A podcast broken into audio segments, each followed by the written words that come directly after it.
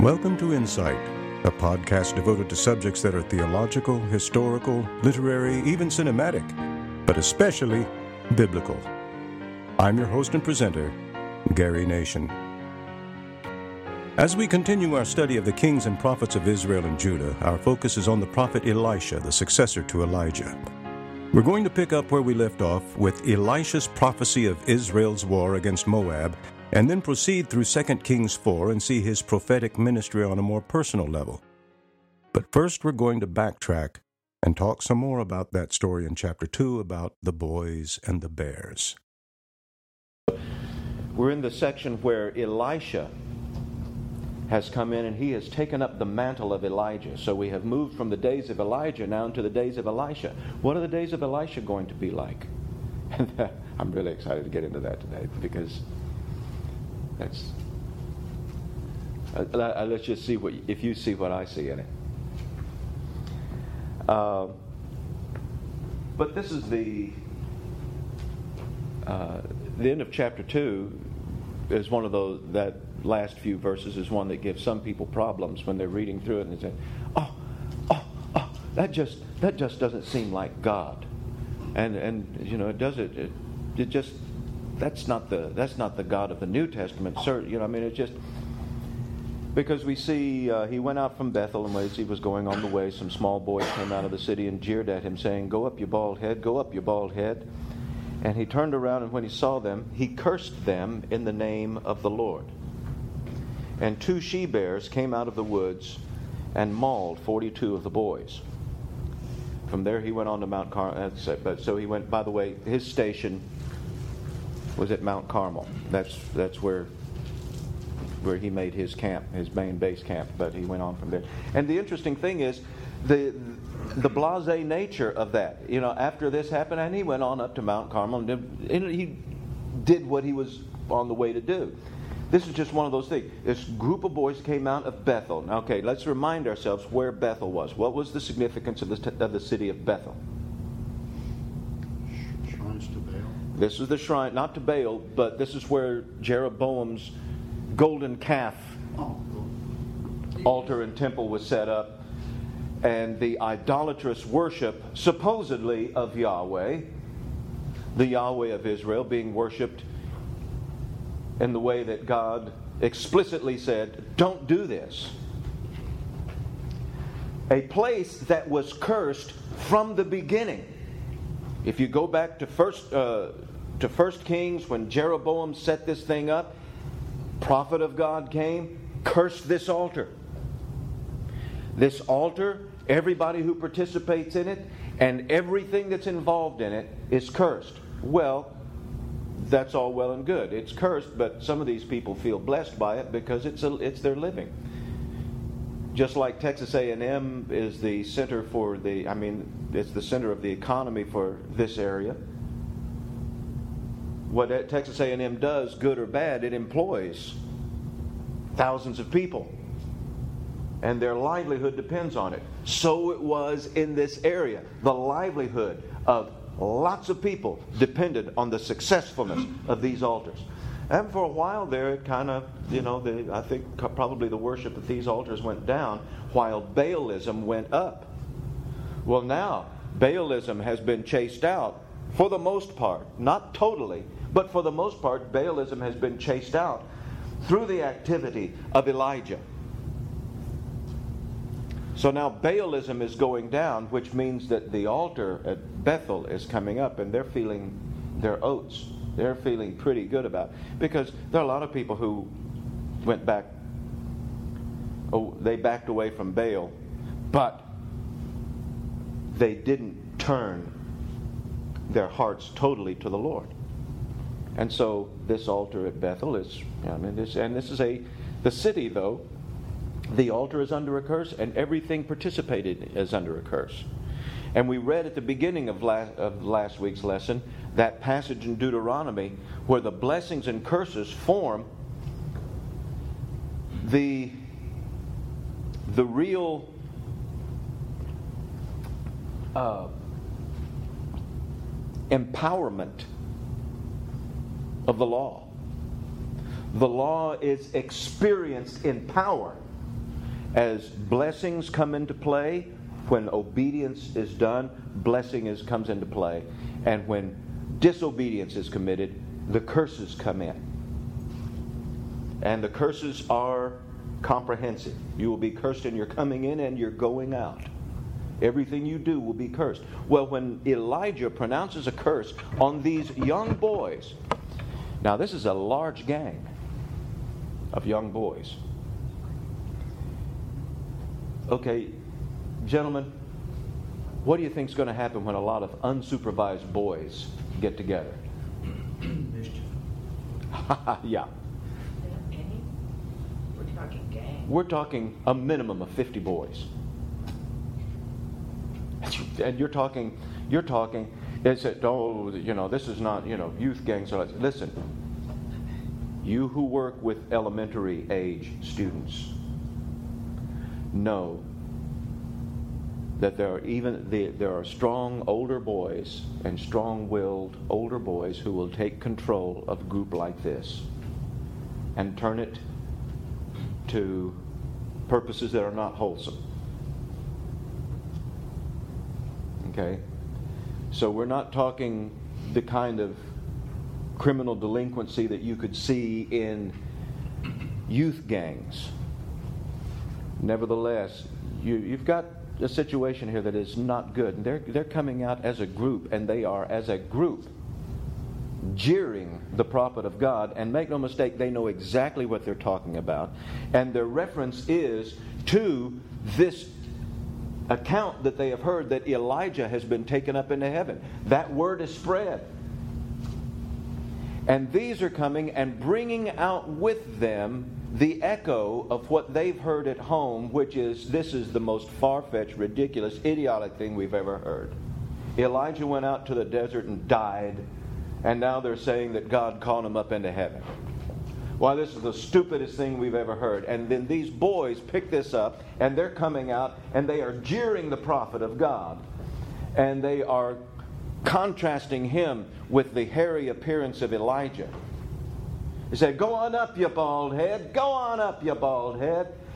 Basically, they're saying, Get out of here. We don't want you here. We don't want, you know, we, and they are bringing out with them the opinion that they've heard back home. Elisha turns, and what does he do to them? Is what he does actionable? In the name of the Lord, he invokes the curse of the law upon them. In the name of the Lord, he invokes the curse of the law upon them. And what coincidentally takes place next? Two she bears come out and maul the boys. Now, let me ask you something. I don't know if we have any zoologists here or anything like this. I'm not a zoologist. But I've watched Nat Geo on TV. Okay? Stay at a Holiday Inn last day. Now, bears, do they travel in packs? No. Do they work as teams? No. What provokes a she bear attack? When a female bear attack, what provokes that? These boys, when they are coming out, and there happened to be, now this is what's unusual, there happened to be two. Now, I don't think that they came out together. Again, bears don't work in pairs. What happened? They came out, and as they were jeering the prophet, they came too close to the den of a mother bear. And she came out and began to attack. But she didn't she didn't focus on one. She got one and then and then just um, began to move very fast. The boys, what do you think they would do? Scatter. And they would run. Which direction? The other, all different. Probably though, there was one. And what did they do? Happened to run in to the toward the den of another mother bear. Really bad luck, don't you think? And the news reported this terrible tragedy. And then somebody got hold of the idea well, the prophet of God cursed them. Okay, now then you've got this debate going on on, on TV that night. And CNN's got the, you know, the pro and the con about this. You know, what do you think about this? Well, I think it was. I, I don't think this had anything to do with any curse. Well, what do, what do you think? Do you think that a prophet of God ought to curse small children? Then you've got this and that and all that. Here's a, here's here's here's the point that I'm making. Um, uh, the the guy who replaced Larry King, Piers Morgan, is that what what's his name? Nothing. Um, Joel Osteen appeared on his program that first week that he was on. Okay, this is you think this is a really smart move on Joel's part. And he knows these questions. He knows this question is coming. He knows. And so the question is put to him Do you have to believe in Jesus Christ in order to be saved? Now, Osteen isn't our ideal necessarily of someone who stands for the fundamental truths of the gospel, but he is a Christian. And when backed into a corner, had to admit if you have to believe in Jesus Christ in order to be saved. And what he got was this blast from this atheistic and unbelieving talk show host who just excoriated him and excoriated all Christianity for, you know, this whole idea that if, if I don't believe in your God, then I'm going to hell. Now, let me, and he just, just incensed at all of this. Now, let me, this is a, a response that I've gotten. I've seen this ever since I really became an active witness for Christ and in high school. Everybody will go all along with you, but when you bring up the subject of damnation and hell, and this, this huge discussion is going on right now with a book that's coming out from a Christian writer, Rob Bell, who's been very influential among a lot of uh, college age young people and, and who are wondering, oh, what are we going to do with this? How, are we going to deal with this issue? Because the book that, he come, that he's coming out with is essentially what I call soft universalism which is ultimately, at the end of it all, everybody's going to be saved. Finally. And it all comes under the banner love wins. It, now, here's the deal. If there is a tremendous offense that is given by the doctrine of eternal judgment, but let me ask you a question. If you don't believe in Jesus Christ and you don't believe in God and you don't believe that there's an eternal judgment, what difference does it make to you whether I believe it?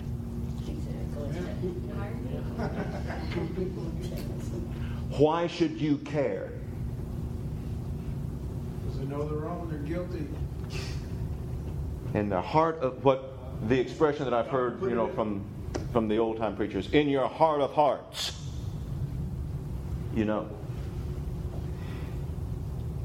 In the heart of hearts, it is in the heart of every individual. We know that there is a judgment.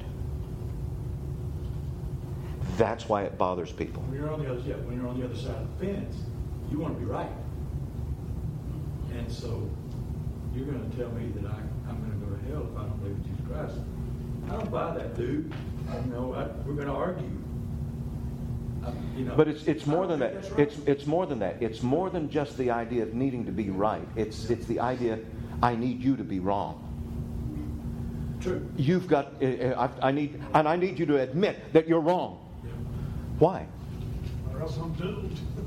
yeah. No, no, no, no. See, here's the deal. If we're wrong,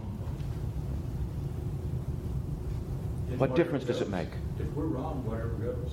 If, it, if we're wrong, It makes no difference whatever.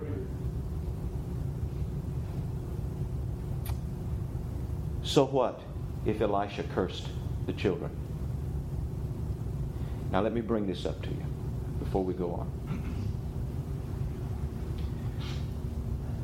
In another generation, this town of Bethel is going to lose its children.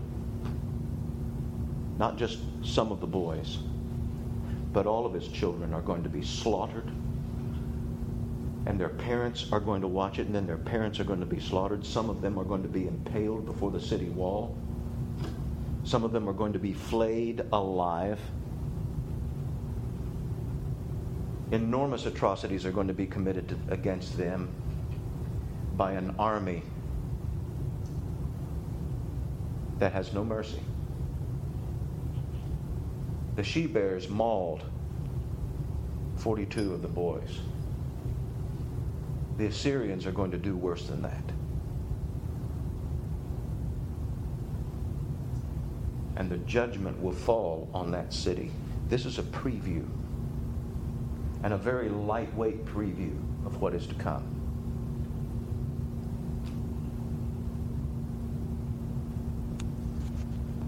people get bent out of shape because the prophet of God cursed some little boys. He invoked the curse of the law against these boys. Maybe it would get the city's attention. Because if with works of kindness, which Elisha is doing all over the place, you cannot get, and that's what we're going to see today. With works of kindness, you cannot get the attention of the people. Perhaps with a word of judgment, you can finally get their attention to see and to examine and look and to see themselves and see, I am not right with God. Chapter 3. We got started in this last week. Again, let's kind of tie up some loose ends here. And the curse, Uh-huh. and the curse of the law is that if you don't believe in Yahweh, and that you believe in you worship other gods, that is the curse of the law. It is death. Is that correct? Yeah. That's the wages of sin is death.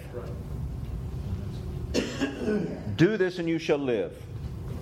Violate this and you have entered the ways of death. Now here's the de- here's the deal. This operates universally because God's law isn't you know, but God revealed his law to his covenant people. And these people here are God's covenant people. So the prophet of God doesn't curse everybody.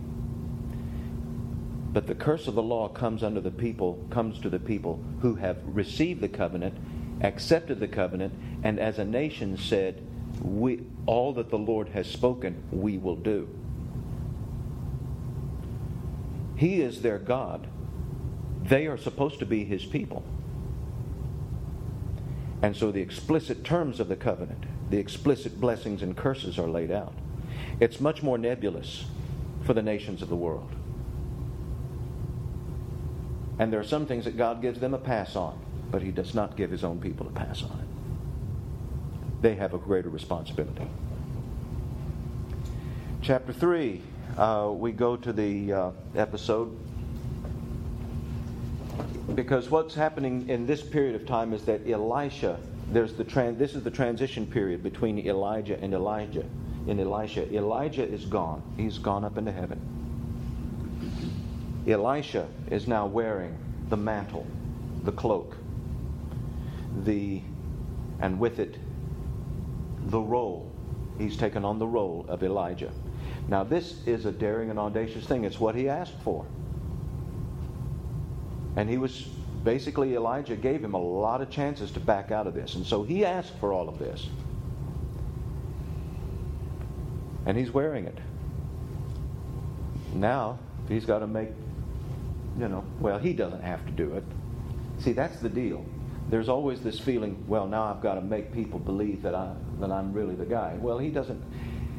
I love the way Elisha goes about it. He goes about it with the simple confidence that God is God has made me this.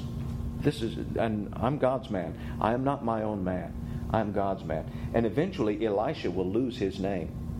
And even the writer of First Kings will stop calling him by his name and begin calling him what everybody else is calling him man of God. I like that.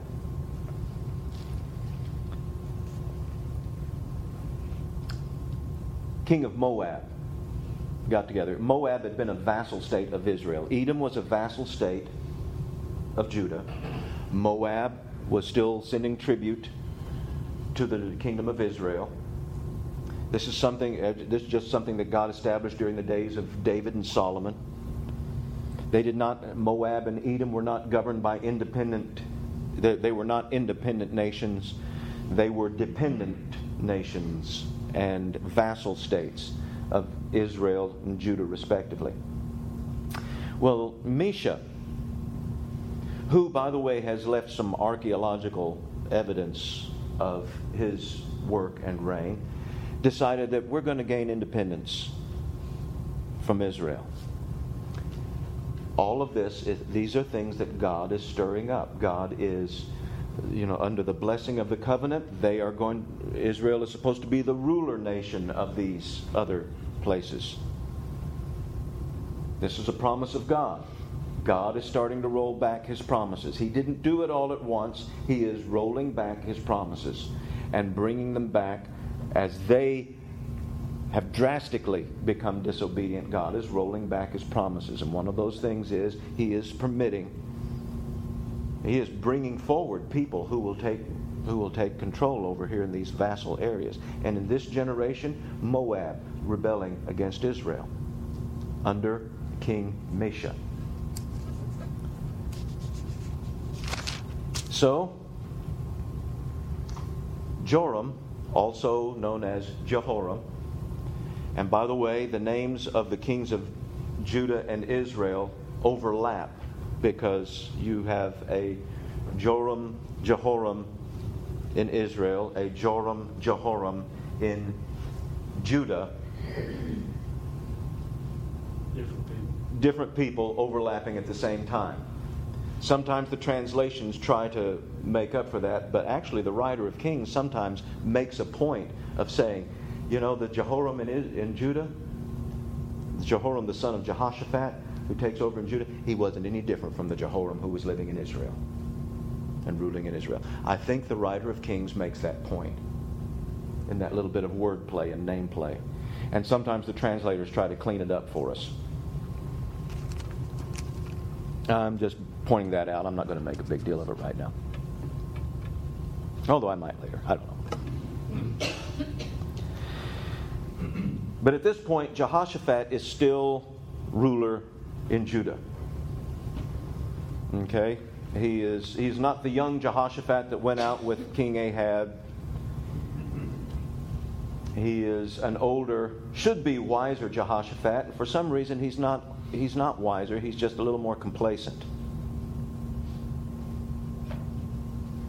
And he decides he's going to he can make his own decisions about this. He doesn't have to consult the Lord first, and so he just says goes ahead and and uh, Joram says to Jehoshaphat, you know, come with me and help me whip this guy because, I mean, and Jehoshaphat, knowing we don't need Moab as a, as a rival kingdom over there, and so he said, sure, I'll go with you. And said, by the way, we need to, you know, you're, you've got Edom as a vassal state. We need, we need to use that as a route, and you can arrange this. And so, okay, so Jehoshaphat goes ahead and arranges. So they're going to attack the south route, which is militarily, it's a shrewd strategy. The northern route was the one more fortified, the one stronger. That was the easy way to come in, and therefore that is where Moab had all of its defenses. Didn't have any defenses in the south because there's a natural defense of mountains and desert. That was the route that they were going to take. Militarily, good strategy, but logistically, intensely difficult, and they ran out of water, which is not a good thing when you've got thousands of men and thousands of animals and you don't have any water. And then what goes to happening? The allies start quarreling with each other. Inevitable. And so they go back and forth. And Jehoram makes a statement. Well, Jehoshaphat says, You know, we really ought to talk to a prophet. Yeah. Now that he's in this situation, it finally occurs to him, yeah, you know, we should, we should have gotten the word of a prophet. And Jehoram says, What's the point? God's led us out here. The, the Lord has led us out here so he can kill us. What is he thinking of? Remember his father, Ahab? God explicitly gave the message Yeah, I'm going to send you out there so you can get killed. I brought you out here, I brought you into this battle because this is going to be the day of your death. Well, Jehoram is kind of bringing that, and he's being snarky about it. So, uh, Jehoshaphat says, Well, we need to talk to a prophet anyway. Isn't there anybody here? Said, Well, somebody, one of the servants of Jehoram says, There's Elisha. Who's he? Well, he's the guy who, uh, says, he poured water on the hands of Elijah. That's the expression that's used. Which is, I think, a very vivid expression for, you know, he was, he was Elijah's aide. But it doesn't give him the, like, right-hand man or successor or, No, it doesn't say he was his successor, but it says, you know, I guess that, you know, this is somebody who is as close to Elijah as we can get. Uh, well, let's let's let's go with him. So uh, they brought him in, and uh, verse thirteen, Elisha said to the king of Israel, "What have I to do with you? Go to the prophets of your father, prophets of your mother."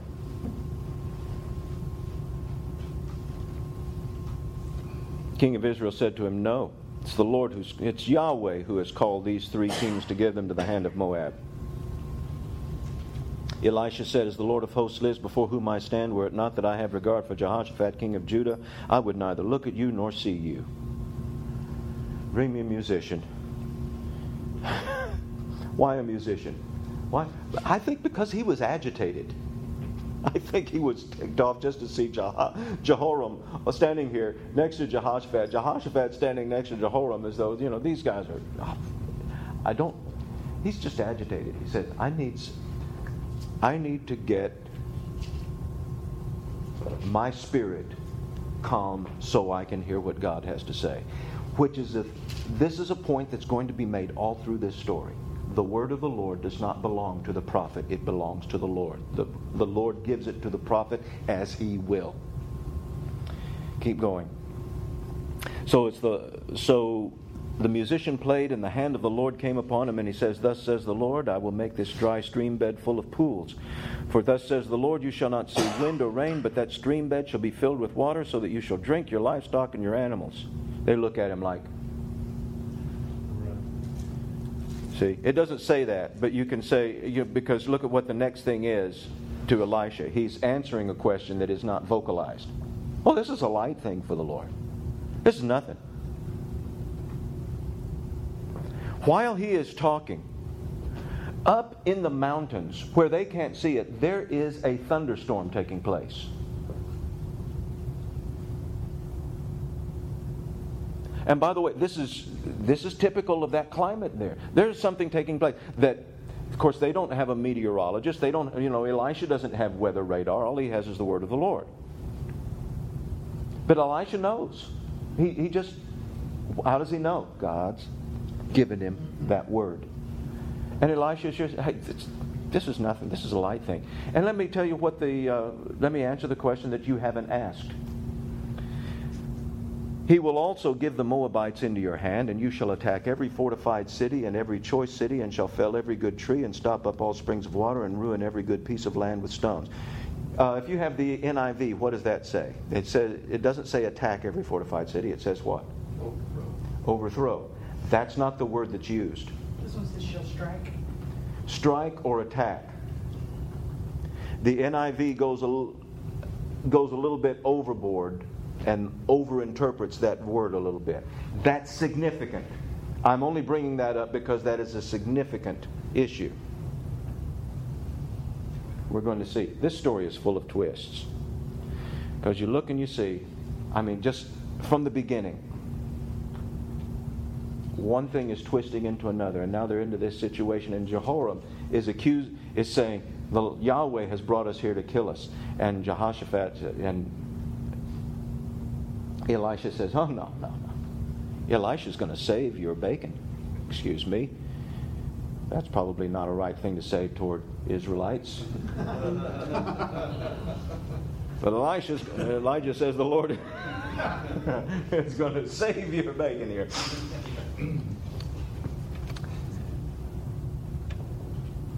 And not only that, Elisha said, Yeah, you're going to beat the Moabites. You're going to win. And you're going to attack the cities. And you know what else you're going to do? You're going to fell every good tree and stop up all the springs of water and, and ruin every good piece of land with stones. Now, wait a minute. The laws of war, according to Deuteronomy, say when you go into a land, you're not. Your war is not against the environment. Cut down the trees you need to build yourselves what you've got to build in order to carry out your war. But don't just destroy things, don't just destroy everything. But Elisha doesn't command them to do it. He says, This is what you're going to do. He knows these guys. And the Lord knows these guys. See, now that should have been a gimme. That, that, that should have been something that should have been a clue because Elisha tells them, You're going to do something that is in violation of the law of God. And God's going to let you do it. The next morning, about the time of the offering of the sacrifice, behold, water came from the direction of Edom till the country was filled with water. This water just comes rolling down the wadis and every, it's just the whole area is just filled with it. And they, they, they come out and they, they get their fill their water. Well, when the Moabites heard the kings had come up to fight against them, so the Moabites came and they they heard okay we've they've gotten their scouting reports and they hear okay they've come up through this area, and they know okay they're probably looking for water right now and they're probably desperate for that. So maybe we can catch them while maybe we can catch them at this. And so the Moabites are trying to mount a sneaky attack on them. And they come up here and they, they come up and then they see the water. They see this water that has flown down and filled the wadis. And they say, and they look at it, and the morning sun shines red on it and makes it look, which means it's probably a, just there was a haze that day. You know, that's there's so the, the morning sun shines and reflects red off of the water, and they look at it, and it looks like there has literally been a bloodbath here. By the way, that tells you something about ancient warfare. Because they look out and they see all these pools of blood, and they think, that's, that's what they think it is. It's what it looks like to them. They come up over the hills and they see these pools of blood out here, and they and they see the, the tents of the Israelite, Moabite, Edomite, and, uh, uh, Israelite, Judahite, and Edomite camp. And they look and they see these pools of blood, and they see all of the, these campments, and they look and they, they don't see a whole lot of activity. They think they've killed each other.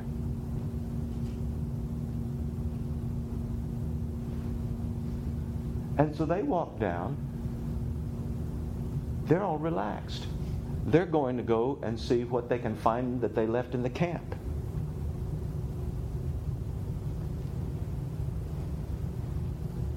The kings of Israel and Judah and Edom mount an attack on the, a surprise attack on the Edomites as they come down and slaughter them and chase them back. They still couldn't get Mesha and he escaped. And he escaped to this city. And then they surrounded the city. And Mesha tried to break out and took some of his top men, his picked men, and tried to break out against what he figured would be logically the weakest spot, which was the Edomites. The Edomites held couldn't get out. So Mesha, desperate, goes up on the city wall, takes his firstborn son, who is the crown prince, kills him, and offers him as a burnt sacrifice to his god, Chemosh.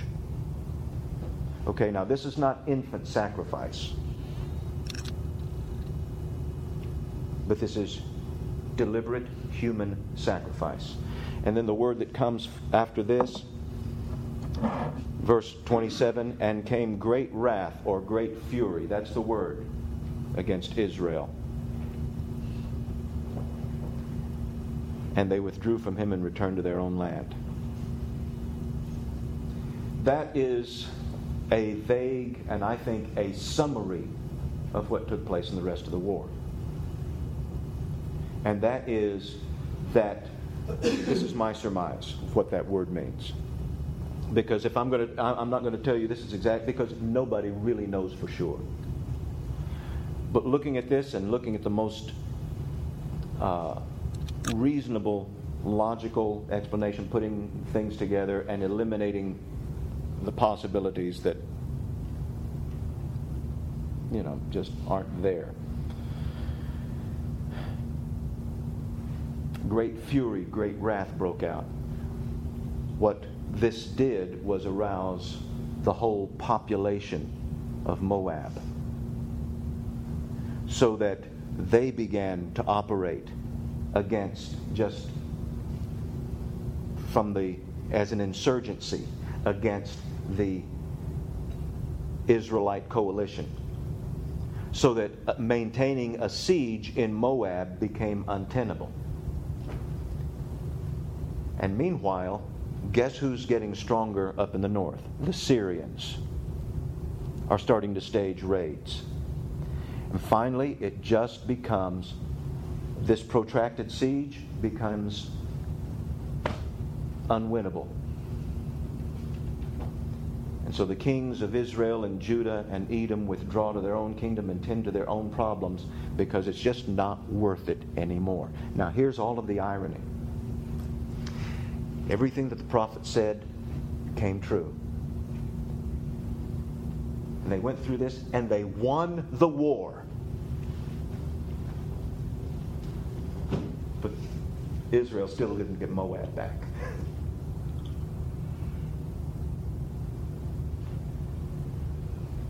They won.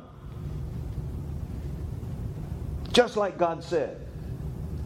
And Israel still didn't get Moab back. What do you think God's doing here?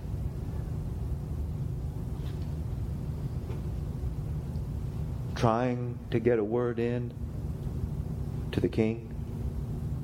Trying to let him know that God still lives and God is the one who is in charge of all of these affairs, not you? So now we turn from all of these affairs of state, all of these great political, geopolitical, military affairs, and Elisha, he goes home to Mount Carmel. Now, the wife of one of the sons of the prophets cried to Elisha, Your servant, my husband, is dead, and you know that your servant feared the Lord, but the creditor has come to take my two children to be his slaves. And Elisha said to her, what shall, we, what shall I do for you? Tell me what you have in the house. She said, Your servant has nothing in the house except for a jar of oil. She said, Go outside. He said, Go outside, borrow vessels from all your neighbors. Empty vessels, not too few. Then go in, shut the door behind yourself and your sons, and pour all these vessels, and when one is full, set it aside. So they went from him and shut the door behind herself and her sons. And as she poured, they brought the vessels to her. And when the vessels were full, she said to her son, Bring me another vessel. He said to her, There's not another. And then the oil stopped flowing. And she came and told the man of God, she said, and he said, Go sell the oil, pay your debts, and you and your sons can live on the rest. What's going on here? Elisha is now the leader of this group called the Sons of the Prophets. These are the men. By the way, I think the reason they got their name, the Sons of the Prophets, I think these, I think the original core group probably literally were the sons of prophets who had been persecuted by Jezebel, and many of them killed. And these young men had come in to take their father's place and they had come to study what it is to be a prophet and to study God's word and to study what it is to be a, a man of God. Wouldn't it be true, though, if somebody, an apprenticeship and whatever, uh, job they took on, they became as a son to this person? I've heard that. You know, I I've heard that. That, that could be, that could be an emblem of also apprenticeship. I do think, though, that the original core group of the sons of the prophets were literally the sons of the prophets that Jezebel had persecuted. But here's one, and here's a, here's a young man who has, has a family, and he dies, and we're not told why. And here's the interesting thing the widow comes out and she doesn't come with any accusation. She doesn't say, I'm not going to believe in God anymore. He doesn't have any. She doesn't come with that. She comes to Elisha, knowing that he's the one in charge. Said, What am I supposed to do? Now, Elisha doesn't have anything. Everything that Elisha owned in this world, he burned and separated himself from.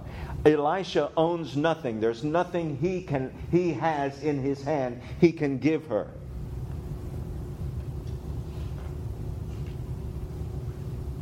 Except this. He's got a word. He says, What shall I do for you? Okay, do this. Collect every jar, bottle, vessel you can get. Don't get a few, get a whole lot. Get all you can get. And take what you have and start pouring it into these. And as, they, as she kept pouring, the vessels kept filling. And with that, with what she got of the olive oil that she was pouring out, she was able to sell that olive oil and pay her debts off and then have a nice annuity for her and her sons to live on until they became old enough to make a living. What's being shown here? God's not going to desert those who've served Him. God will not leave them alone who have served Him.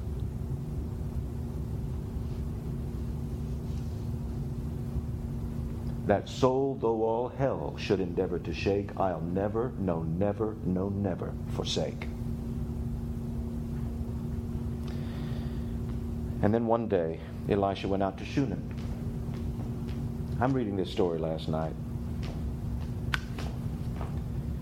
Again, and I'm, I'm this, this is so familiar, but I'm, I'm reading this and I'm, this is a powerful, powerfully, emotionally charged story. Let's look at this. One day Elisha went to Shunem. This is on the route up to Carmel. It's outside of, it's not far from Jezreel. A wealthy woman lived who urged him to eat some food. Whenever he passed by, she had turned in, he had turned in there to eat food. She said to her husband, Behold, I know this is a holy man of God who's continually passing our way. Let's make a, let's make a small room on the roof with walls and put there for him for a bed, a table, a chair, and a lamp so whenever he comes, he can go in there. So they construct an apartment. This is somebody with means. This is somebody. And by the way, what's going on, just the general atmosphere of what's going on in the land, there's, gen, there's a famine going on. That doesn't mean that there isn't any food, but it means prices are high, resources are scarce. This is a woman who sees, this is a man of God I want to take care of whenever he comes through here. I want him to know he has a bed. I want him to know he has he has a plate of food. I want him to know he has some place to stay that's safe and warm. So her husband said, "Sure." So her husband's cooperating. It's the woman's initiation, but her husband's cooperation in all of this.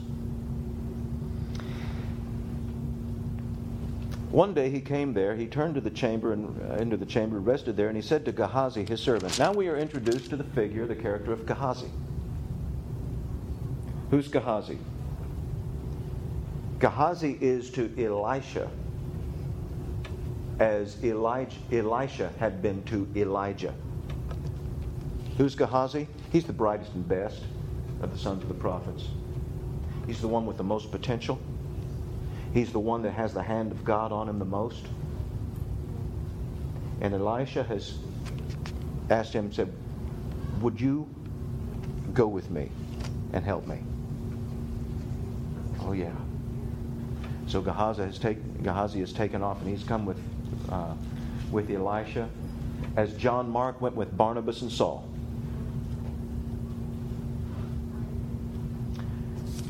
So, turned to his chamber and he said to Gehazi, his servant, Call this Shunammite. And when he called her, she stood before him and he said to her, uh, and he said to him, Say now to her. Now notice that this intermediary says, I, want, I want you to go back and forth.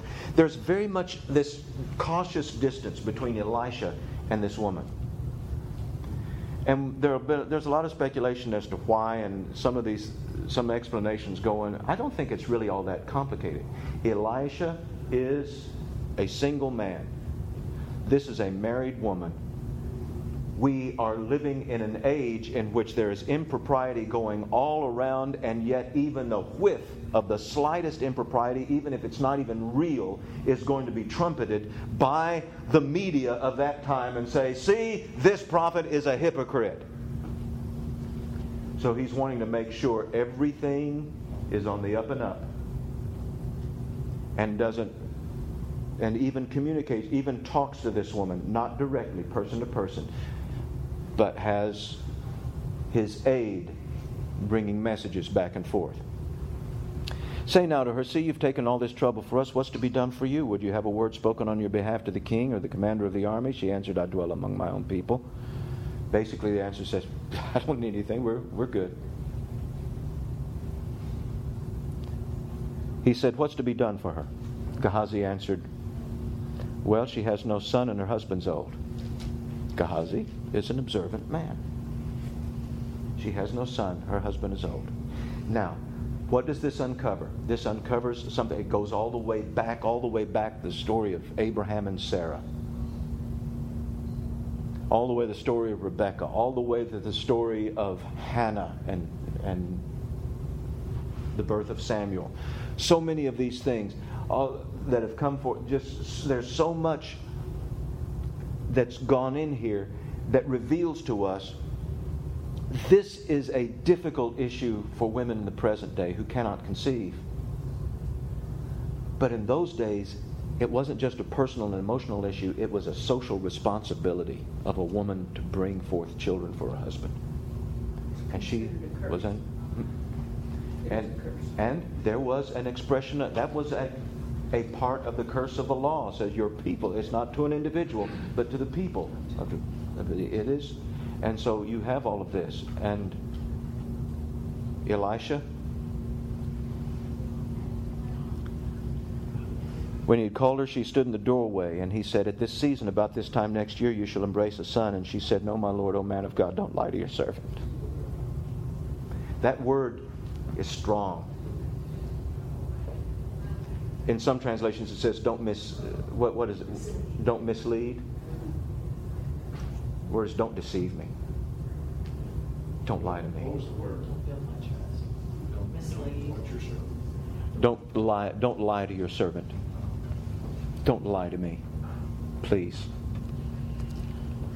How many disappointments had this woman experienced in her life? We don't, we have no idea. But when he says this, it uncovers a wound in her life. And Elisha's promising that wound's about to be healed. And she'd rather leave it alone than have a false promise. The woman conceived, and she bore a son about that time the following spring, as Elisha had said to her. Great. End of the story, right? When the child had grown, he had gone. He went out one day to his father among the reapers and said to his father, "Oh my head, my head!" My, the father said to his servant, "Carry him to his mother."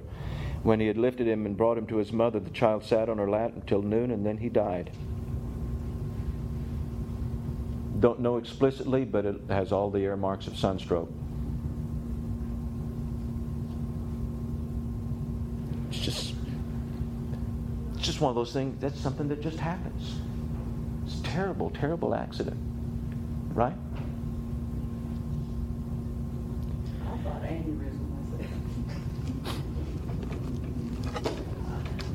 This child, this child, this age, person this age, doing what they're doing, which is what? Working out in the field. Sunstroke.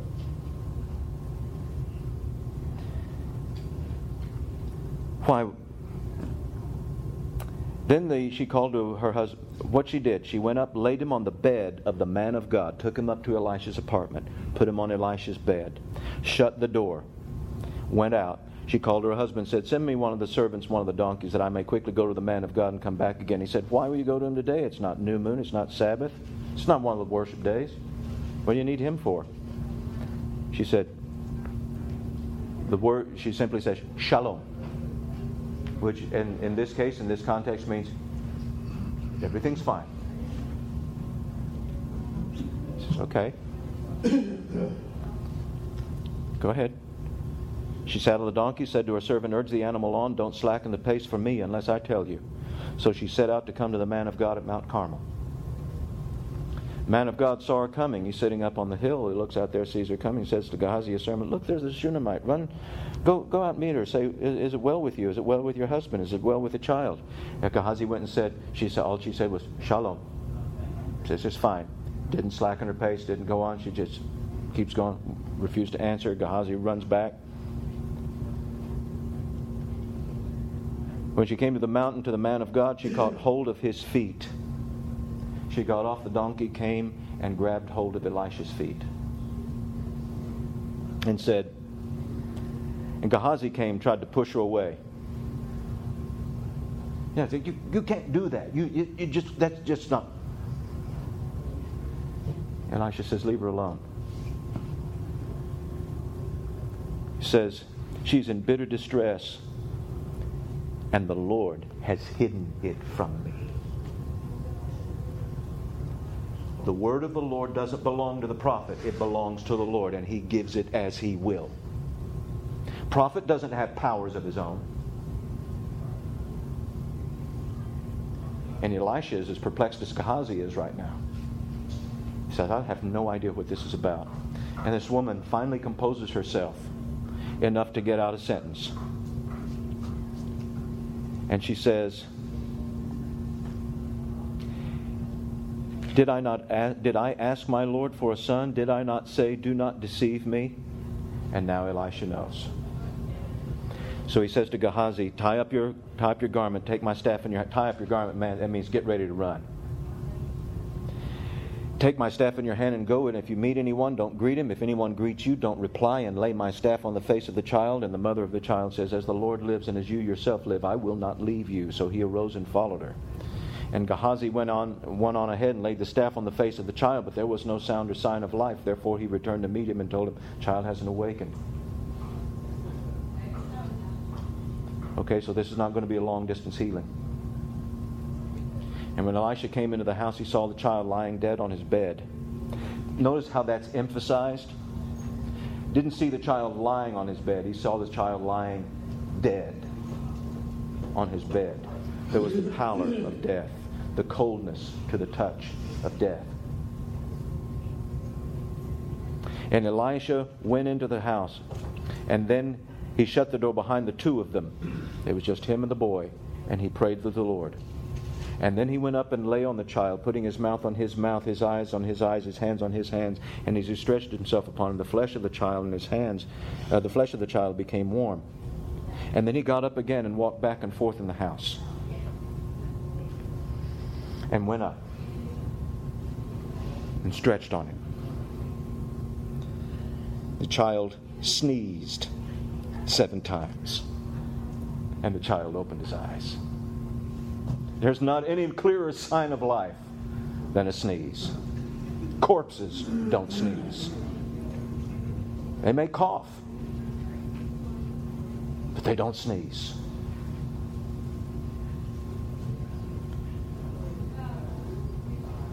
Then he summoned Gehazi and says, Call the Shunammite.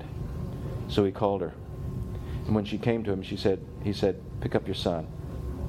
And she came and fell at his feet, bowing to the ground, and then she picked up her son and went out. Now, real quickly, I'm just wondering, what do you see?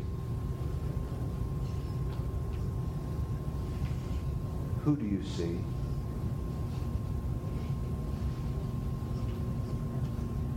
Do you see Jesus in this room?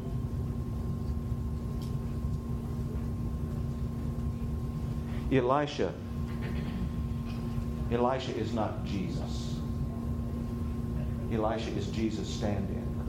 He's Jesus' representative. 850 years before Jesus would stand in this place in Galilee, Elisha is standing there in Jesus' place. And Elisha's not Jesus. And Elisha's praying.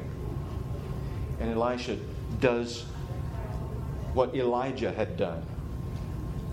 And then he gets up, and the, the answer seems to be coming, but it's not there yet. And so he stands and he walks back and forth. And he prays some more. And then he goes and lies back down on the child. And the child comes to life. The power of God works through Elisha and Elisha's faith. The power of Jesus.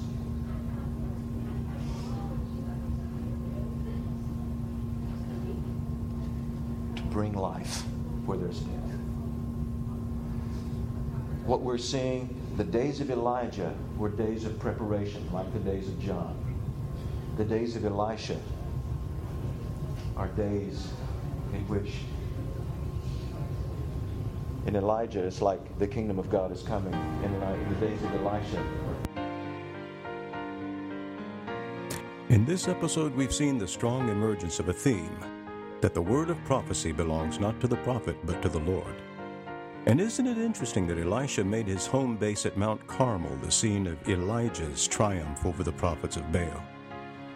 At this point, it seems that 2 Kings is the book of Elisha, and there's much more of this to come.